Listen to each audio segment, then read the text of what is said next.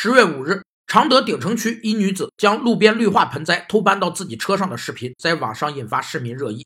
当地派出所通过车牌号查询，掌握了车主的信息和联系方式。迫于压力，该女子将偷拿的盆栽送回了原处。一个开得起车的人还要占盆栽的小便宜，这一方面是贪婪心理在作怪，另一方面也是赌徒心理在作怪。所有的赌徒都希望输了再把输掉的赢回来，赢了还想继续赢下去，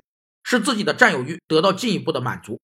赌徒心理就是畸形甚至扭曲发展的投机心理，有三个主要特征：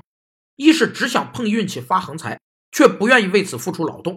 二是敢于孤注一掷，铤而走险，甚至不惜以生命为代价。三是为了达到目的可以不择手段，在资源紧张的物质匮乏年代，占小便宜是不得已而为之；但在物质极大丰富的今天，占小便宜吃大亏则是愚蠢的行为。由于该女子主动将盆栽送还，当地公安局决定对其行政拘留三日。